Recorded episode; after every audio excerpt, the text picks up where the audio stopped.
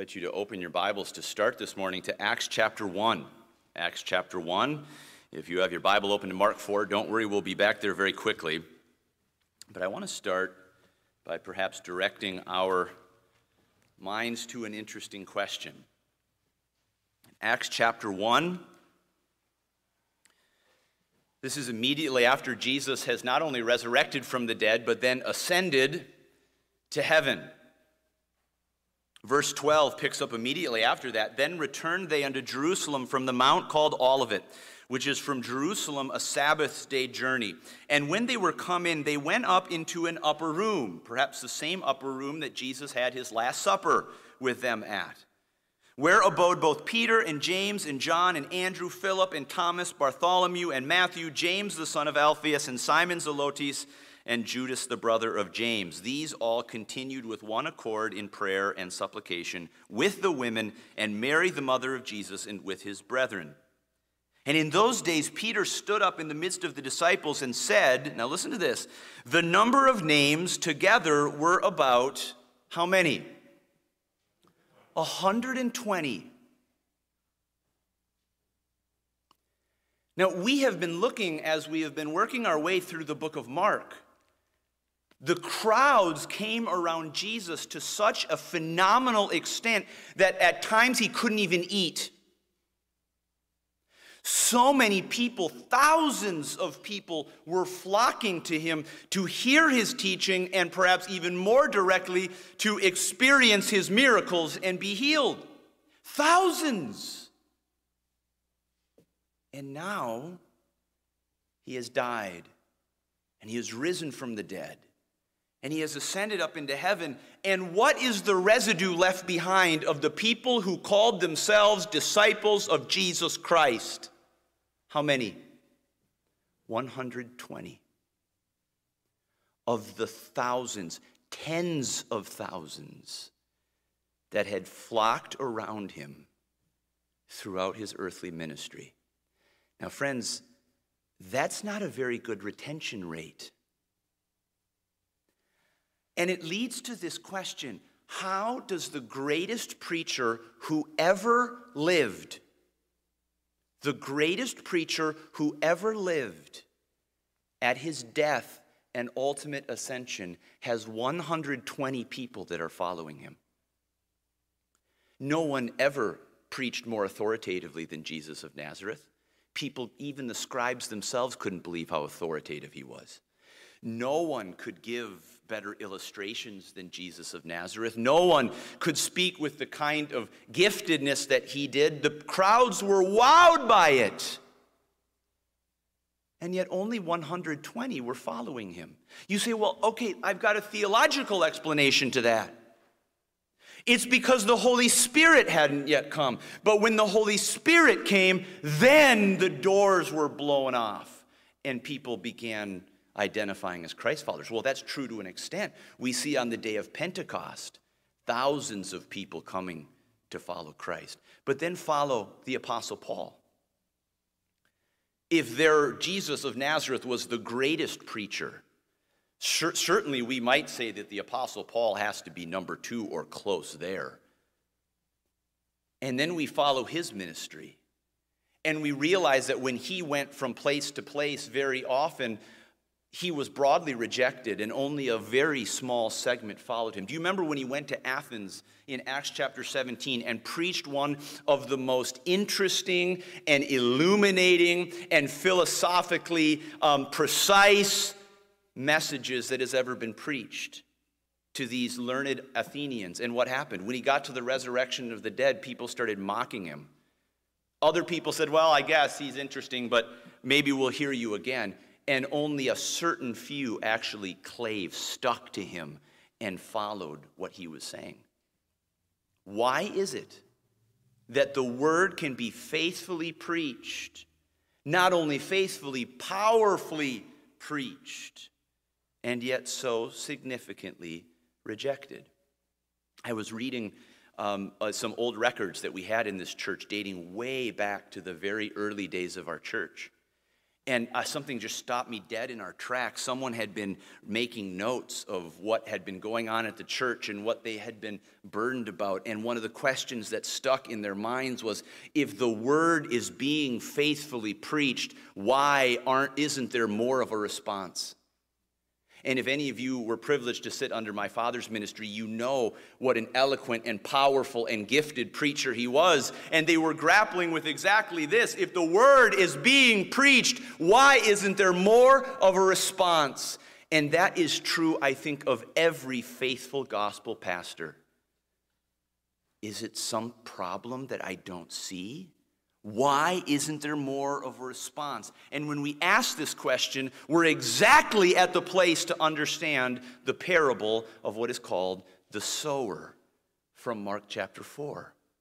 Go back to Mark chapter 4 and to one of the most famous parables that Jesus ever gave. Now, as I was confronting to preach this parable as we continue to work through the book of Mark together, I had to decide are we going to spend one sermon on this or many? You could spend a dozen sermons on this parable and not fully bring it out. I'm just going to take it in one because Jesus gave it in one sermon. He explained it in one sitting, and I think it is most powerful to us when we really try to understand its main point and apply it in light of that. But what is going on in this parable? Well, step back and remember the context here. Jesus has been preaching to large crowds, and now a dedicated opposition has stood up against him. These Pharisees who are nitpicking everything he does, who are in even accusing him of, of casting out devils by the devil himself. They have accused him of having a supernatural demonic power. And this opposition has sprung up, and Jesus is preaching. And then last time we were in this passage two weeks ago, we talked about parables. The disciples asked Jesus, Jesus, why are you speaking in parables? What's the meaning of this parable? And Jesus explained to them he hadn't always been speaking in parables. He had started speaking in parables now. Why? Because it had a two sided effect. Jesus told a story and no one understood it. Jesus' disciples didn't understand it. The Pharisees didn't understand it. The crowd didn't understand it. But we, what we understood two weeks ago is that Jesus did this knowingly and intentionally because it was like a sorting mechanism it was like a sifting mechanism like when you like when you put something in one of those strainers and you strain the water through it and what you want remains and what is extra goes through the strainer and is gone. And Jesus gave these mysterious parables that pe- people didn't understand because some people looked at it with hard hearts and said, I don't care to understand. Doesn't make sense to me. I don't think it's that important. And they went on their way. And we understood two weeks ago that was a judgment against them. It was a judgment for their hard hearts. It was confirming those hard hearts. It was just like water off a duck's back. But yet we also saw the other side of that coin. That there were those whose hearts were open, they were ready to receive, and they weren't content with getting a parable they didn't understand and going home. They came to Jesus and they said, Jesus, explain this parable. We didn't get that one. And what does Jesus say? Okay, let me tell you. And it's the same, friends, even to this day for all of us. The word goes out and the question is are you moving away from the word or are you moving toward the word? Are you moving away from the speaker of the word, Jesus the Christ, or are you moving toward him? If you are not moving toward him, friend, you are moving away from him. And we understood the importance of drawing to Jesus in response to his word. And now Jesus is going to explain this parable to them. What is this parable? It's a very simple one, but yet has caused so much confusion. Let's just bring it out very briefly. Look with me at verse number three. Jesus says, Hearken, listen, behold, there went out a sower to sow. So a guy goes out and he's going to be sowing probably seed of wheat or seed of barley and he's going to toss the seed by hand out on his field. And verse 4 tells us, And it came to pass as he sowed, as he was tossing the seed, some fell by the wayside, the pathway, the hard, beaten down path, and the fowls of the air, the birds came and devoured it up. Can't you just see this picture? This guy's just flinging seed out, and some of it falls on the packed down ground or right off that road. There's no topsoil, it's just packed down and calloused. And what happens? The birds say, Here, this looks like a great meal. And they swoop down and they eat it. Something very obvious for us to think about. Verse 5 And some fell on stony ground where it had not much earth. And immediately it sprang up because it had no depth of earth. But when the sun was up, it was scorched. And because it had no root, it withered away. Now, we can understand this as well. Jesus isn't talking about soil that has rocks in it. He's talking about soil that is over a rocky place, like think of like a cliff or a little rock outcropping, and it only has a little bit of topsoil on it. It has more than the pathway had, but it only has a little bit. It only has a thin surface layer of topsoil. So that seed goes into the topsoil and it springs up right away. But then what happens? The sun rises and it scorches that plant, and because it had no root, it couldn't get down deep into the soil. It was blocked by the bedrock, by the limestone, and it scorched and it dies. No, look at verse 7 and some fell among thorns, and the thorns grew up and choked it, and it yielded no fruit. Again, another picture. Some of the seed goes out where there's weeds, these thorn bushes that would rise up in Palestine to some height and the farmers there would have known exactly what this would have required. The thorns would have come up and taken all the moisture, taken all of the nutrients.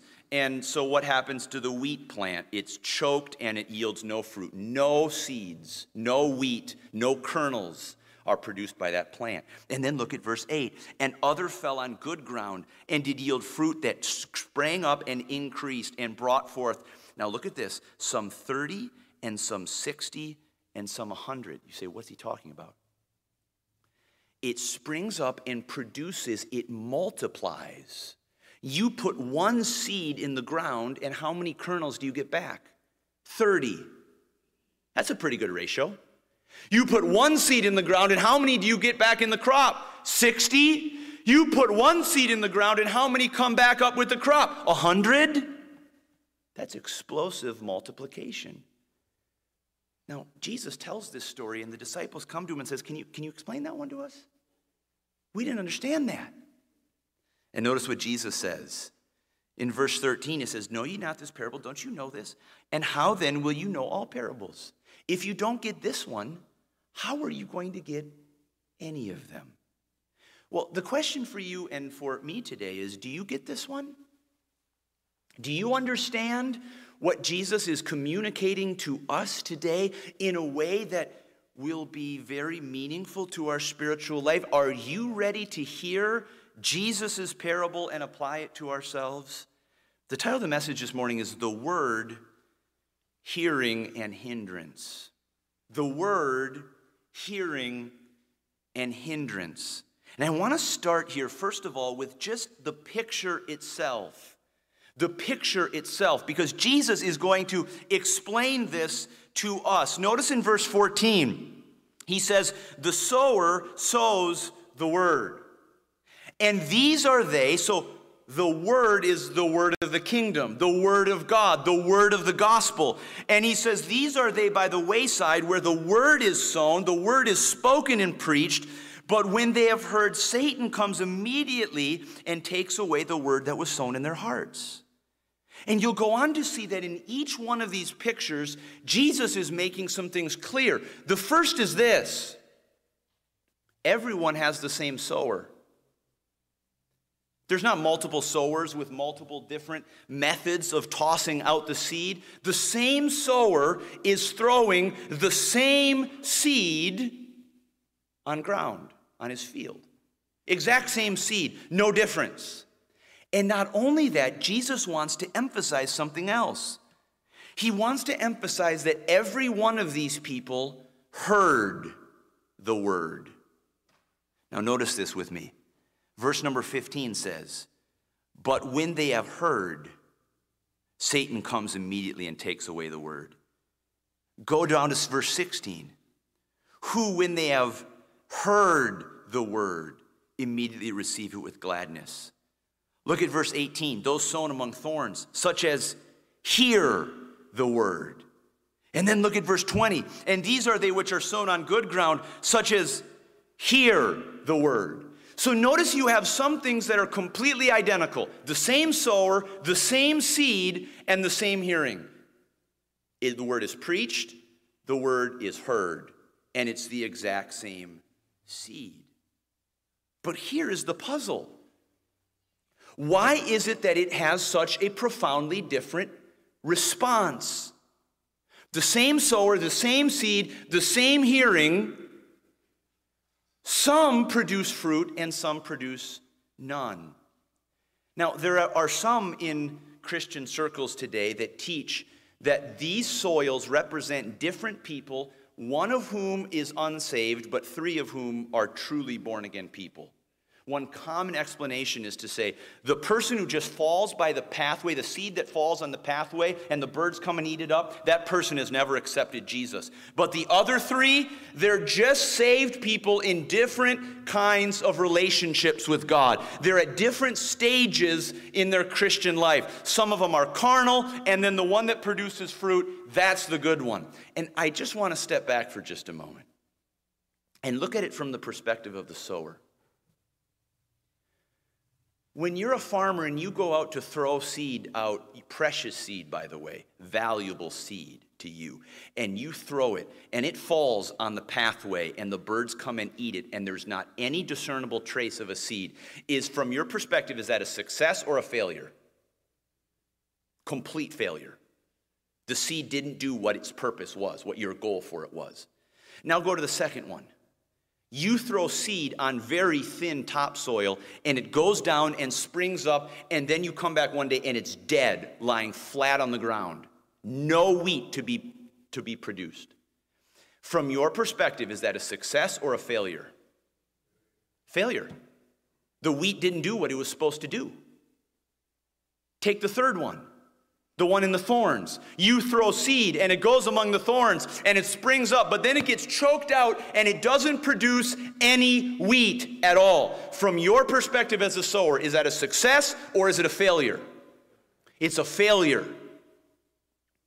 I don't think Jesus is trying to say there are all kinds of different Christians and some of them look like this and some of them look like this and some of them look like this. He's saying there's one success when the word goes into someone's heart, its purpose is to produce life and fruit. Its entire goal is to spring up. And if it doesn't produce that effect from the perspective of the sower, it is a failure, it is not a success. Now, don't get me wrong. Are there things that we can learn as Christians? Have you, have you, has your life ever looked like it's been among the thorns and not producing a lot of fruit? My life has. So don't take this to mean, oh, Pastor Peter's saying if your life looks like it's among the thorns right now, you're not saved. No, that's not what Jesus is intending to communicate. But he is making a broader point. What does success look like? It looks like springing up and producing fruit. That is the characteristic of a born again Christian. Now, I want you to see something else here that should be a puzzle. Not only do, do three of these soils produce absolutely nothing, but one of these soils produces something astonishing. Have you ever thought what 30 fold, 60 fold, or 100 fold growth looks like? Now, scholars and commentators have debated over how miraculous a produce this was. And I'm persuaded by those who said this was phenomenal growth. In fact, it's said that in Palestine of that time, what might be a decent return would be fivefold, five times, maybe even 10 times in really good conditions. And what does Jesus say? My word, this seed that goes down produces 30, 60, and even 100. Now, why did he pick these numbers? Well, I don't know for sure, but one idea. You may remember back in Genesis chapter 26, Isaac is in the land of Egypt, and it said of him that the Lord blessed him. And do you know what the evidence that the Lord blessed him was? Because his crop produced a hundredfold. hundredfold miraculous sign of god's favor i don't think jesus was was blind to the analogy that he was making. He was pointing back to these jews something they would have known about being blessed abundantly by god in a hundredfold return miraculous kind of return. So notice this powerful seed goes in one set of soils and produces zero and the same powerful seed goes in another kind of ground and produces this explosive, miraculous growth. Now, what's Jesus t- trying to say? Well, let's look first, and not just at the picture, but then secondly at the problem. What is the problem in this difference between the seed that produces nothing and the seed that produces multiplication, explosive growth. Well, let's start with the first one. Go to verse 15 with me, will you? And these are they by the wayside where the word is sown, but when they have heard, so they hear, Satan comes immediately and takes away the word that was sown in their hearts. Now, what's going on here? Jesus is telling us the problem of those who hear the word but do not receive it. They hear it, but they do not receive it. And he attributes this to the work of the devil himself, who takes the powerful life giving seed and snatches it up. Do you know what we could say this is? It's simply a kind of confusion or distraction the person who comes in to hear the word of God preached and they listen to it and they say, I don't get that. I don't understand that. Was that you before you came to Christ? There was a period of time where the gospel of Jesus Christ just didn't make sense to you. And then one day it did. And now today, as it's resonated and grown in your heart, you say, How could I not have gotten it before? How could I not have understood it before? And the Bible tells you exactly what that is. 2 Corinthians 4 says, The God of this world has blinded the minds of them that don't believe. The devil comes and snatches up seed.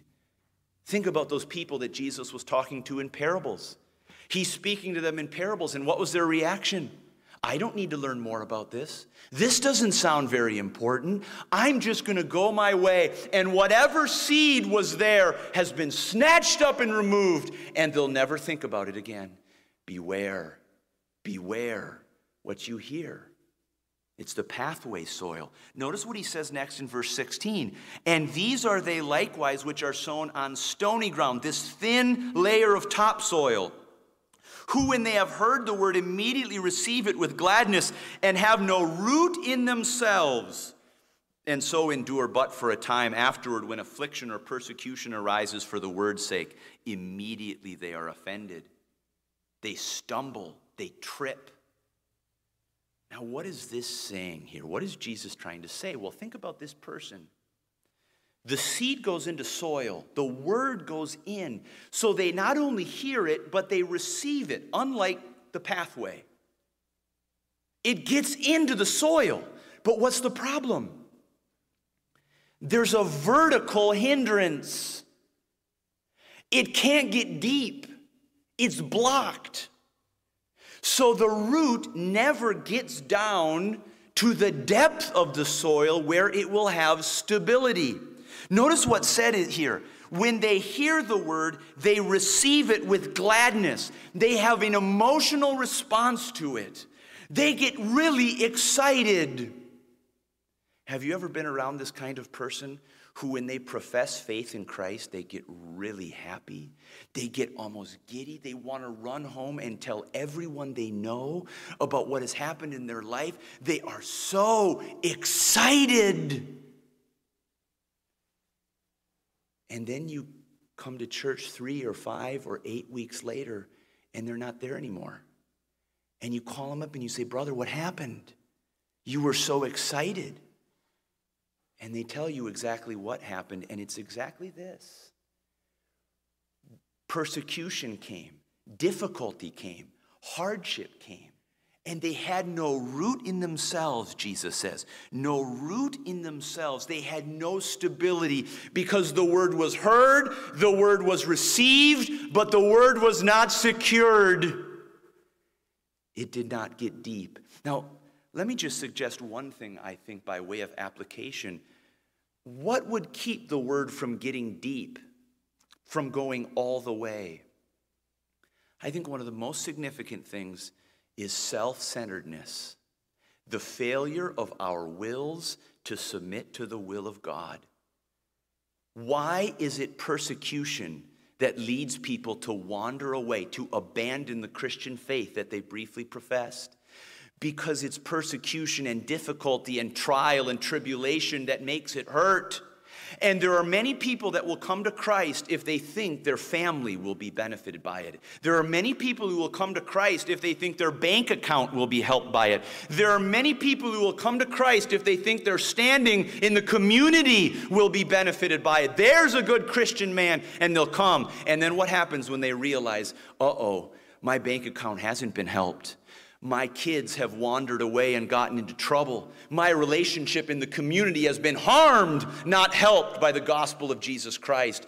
You know what? Those people, their root never got deep. What was the limestone rock? What was the bedrock preventing the root? It was themselves, it was their will, it was their stubbornness, it was their failure to surrender to the work of God, and they end up dead. Their spiritual life is utterly scorched and gone and lifeless. What is the point? The word not only has to be heard, it not only has to be received, it has to be secured by those who will surrender and submit to the king in the kingdom. Notice the next soil Verse 18, and these are they which are sown among thorns, such as hear the word, and the cares of this world, and the deceitfulness of riches, and the lusts of other things entering in, choke the word, and it becomes unfruitful. Now, notice this soil. It heard, it received, it secured, there was root in that soil, but what happens? It wasn't a vertical hindrance under the ground, it was a horizontal hindrance around the seed. The thorns were around it. And what thorns does Jesus say these were? Notice what he says the cares of this world. Do you know what the literally the idea of this is? is? It is the worries and the anxieties of this present life. In other words, Jesus isn't talking about bad things here. He's talking about everyday things. Friends, what do you worry about? If you're a normal human being, you naturally worry about a lot of things. We worry about our kids. We worry about our retirement. We worry about our job. We worry about our health. We worry about our friend relationships. We worry about our political situation. We worry about our community and what's going on around it. We worry about what's going on in our church. They are cares that relate to today, to this life. They are the stuff of now, not forever. Do you remember what Jesus said to those of us who tend to worry about a lot? He says, Don't worry about anything. Seek first the kingdom of God and his righteousness, and all these other things will be added to you. Do you know what the Peter Magnuson paraphrase of that? You let me worry about the other stuff, you just worry about my kingdom. You worry about my things, and I'll worry about your things. That's what Jesus is saying. Don't worry. Now, what's he saying about this parable? The seed goes in, and what happens? There's another hindrance because people are worried about normal things, everyday things, the kind of things we all are tempted to worry about. Not only that, look what else he says. Not just the cares of this world, these anxieties of today, but also the deceitfulness of riches. Notice the emphasis here. Riches are deceivers, they are liars. Money, wealth, riches is a lie. What is it telling you? It's telling you that your life is all about today and getting as good as good can. Riches tell you you deserve this. Riches tell you you've got security now.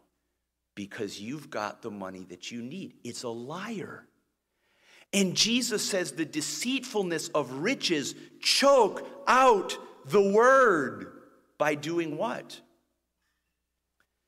By convincing you to focus on what money allows you to do. By convincing you that life and its fulfillment will be coming in either getting the money that you've already wanted or spending it. And friends, do you, you only need look at Instagram? You only need only look at Facebook? You need only look at our social media and the way we live our life to see we have an entire generation of those who are materially prosperous who have decided that is what ultimately will be fulfilling. That is what will be satisfying. And they pursue it. Do you know some of those very same people are in church every Sunday? Some of those very same people would say, I believe in the things of Jesus Christ. And yet they have been choked in their life. There is utterly no life spiritually in them because their focus, their direction has been rooted in what their riches, in what their prosperity is doing for them. Notice Jesus says next not only the cares of this world, the deceitfulness of riches, and the lusts of other things, just the cravings, desires, that the world tells us this is the good way, this is the good life, this is the high life, pursue this, invest in this. And Jesus says that kind of soil will never produce fruit for my kingdom. They don't know what it is to seek first the kingdom of God and his righteousness, and all these other things will be added unto them.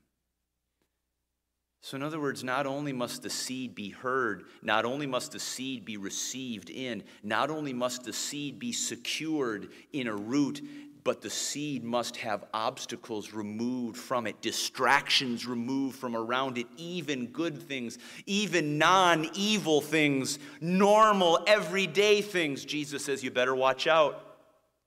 You better watch out. That leaves only one soil left. Look with me at verse number 21, or excuse me, verse 20. And these are they which are sown on good ground such as hear the word and receive it and bring forth fruit, some 30 fold, some 60, and some 100. Friend, I just want you to notice something. There's nothing about the ground that suggests it's special. The sower didn't come and put some special pH level in that soil. He didn't come and put some special fertilizer in that soil. What is the difference between this soil and the other ones? It has no hindrances. It doesn't have packed down soil. The word can be received after it's heard. It doesn't have only a thin layer of topsoil. There's no vertical hindrance, so the word can take root. There's no horizontal hindrance by the distraction of the thorns, and so it has room to spread and to grow. And what is the characteristic of good ground? It's not anything positively affirmative about that, it's simply the absence of what is negative. It doesn't have hindrances, it doesn't have obstacles. Friend, here's the point the seed is going to do what the seed does as long as the seed doesn't have hindrances. The seed is the one that creates the power, not the soil. The seed is the one that springs up and has a dramatic multiplying effect. It's the seed that matters. And what's the problem? It's just whether the soil is going to say, I'm all yours, seed. I'm all yours. There's no distraction. There's no hindrance. There's no obstacle. That's good ground.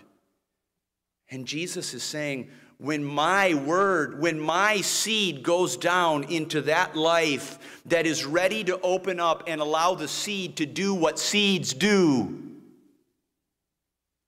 expect a miraculous return on investment. Friend, we could put it this way to fulfill its purpose, the powerful seed needs unhindered reception.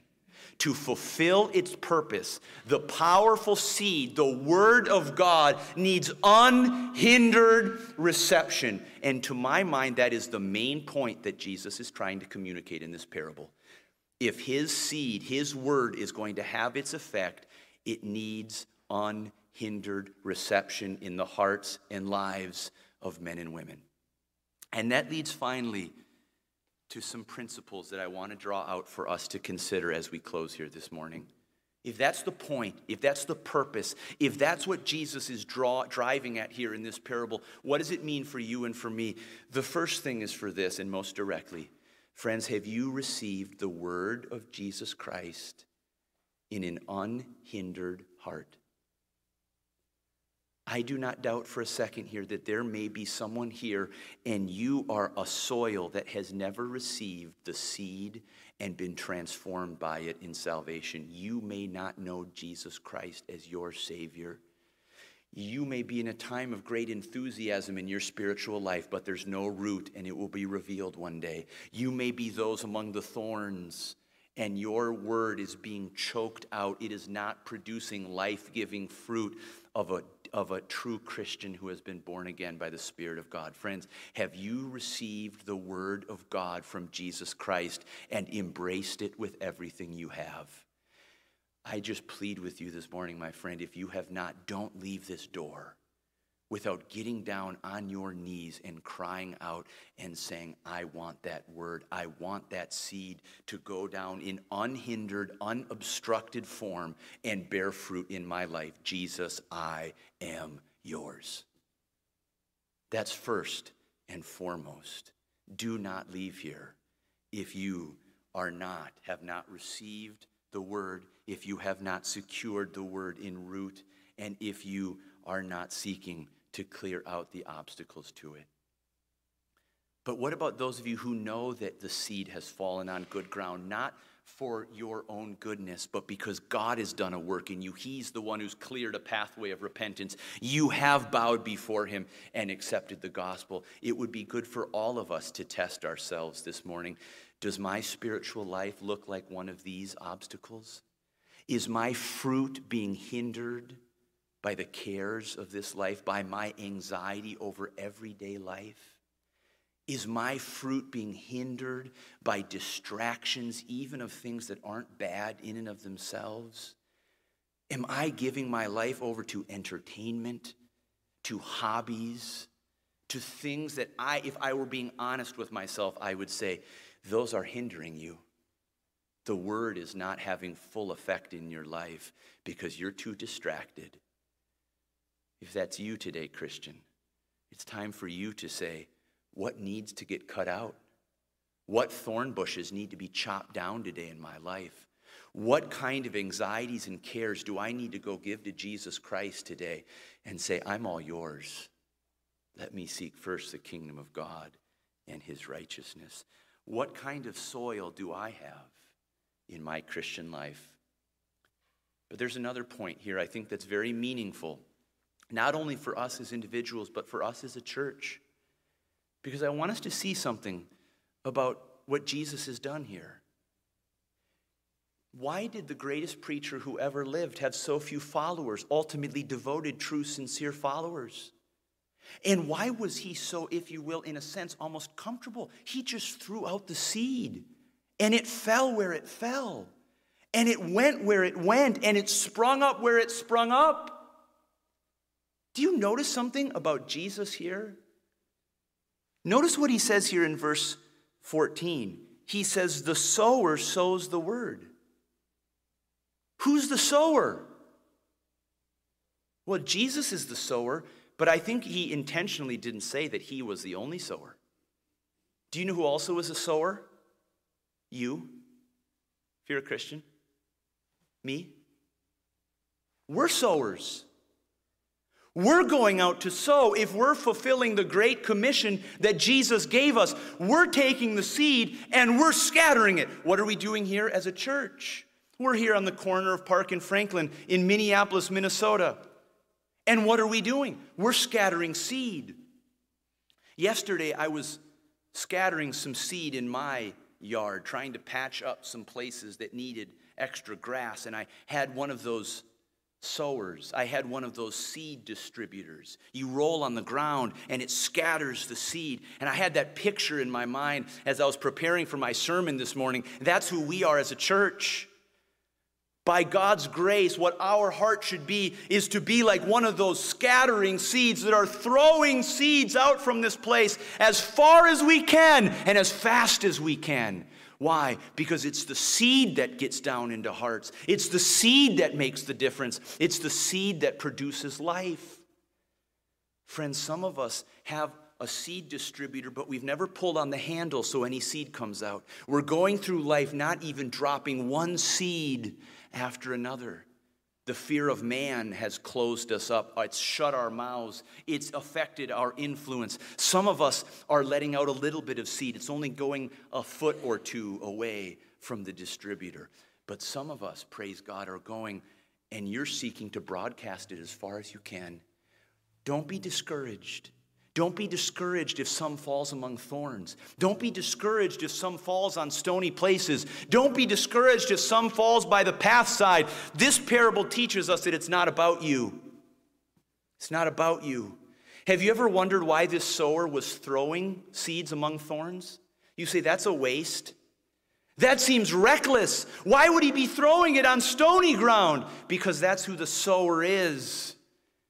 Because we have a generous God who throws his seed everywhere because he's not willing that any should perish, but that all should come to repentance. He is a generous God in sowing his seed. And if you and I are like him in fulfilling the Great Commission, if this church is like him, we're going to throw seed everywhere that we can and not worry about the soil that it lands on. We're just going to broadcast the seed. Friends, this week, would you pray for God's help in broadcasting as much seed as you possibly can? Don't look at the person that you're sending it to and say, Well, I don't know that they're going to receive it. Let's try again later. No, just broadcast the seed. Just throw it out and let God deal with the soil of the hearts. There's one more point. Who ultimately are we trusting in to create a response? Who is the only one that can create good soil? The Spirit of God. You know, friends, today in our churches, I think there is a spirit that has entered that can be very destructive and very, very mistaken. The idea that we need to modify the seed to make it more palatable to the different soils that are in this neighborhood. We need to use entertainment we need to use a kind of certain energy and attraction that will draw people into our churches. We need to de emphasize parts of the seed and, and, and overemphasize other parts of the seed. Why? Because we need a response. That's not the method of Jesus. Jesus says, Here's the seed. You take it or leave it. Jesus said, Here's the truth. I'm not shaving off one part over here or adding another part over here. Here's the truth. I'm not trying to draw you in by entertainment. I'm not trying to draw you in by secular attractions. I'm not trying to draw you in by promises of prosperity and health and overwhelming blessing. Jesus says, Here's the seed. And friends, if we're going to be faithful to God's word here at this church, we're not going to try to manipulate the seed to create a reaction. We're going to trust the Spirit of God to say, we're going to cast out the seed as much as we can, and we're going to trust you by your Holy Spirit to bring people to repentance and to bring them to a full understanding of the things of God that will bear fruit in their lives. Friends, what's the point? The point is that to fulfill its purpose, the powerful Word of God needs unhindered reception in our lives. And my encouragement to each one of you today is to ask yourself what reception, what hearing, and what hindrance is affecting my reception of God's Word. Let's pray. Father, we thank you for your Word. We thank you that your Word is a seed it goes down into human hearts and it creates an effect if we allow it to work. And I pray this morning, Father, for even one person here who has never embraced Jesus Christ, who has never allowed the word to go into their heart to bring about repentance and belief in Jesus Christ. I pray that today your spirit would plow out good soil. May your word be received. May it be secured in a deep root. And may ultimately it produce much fruit.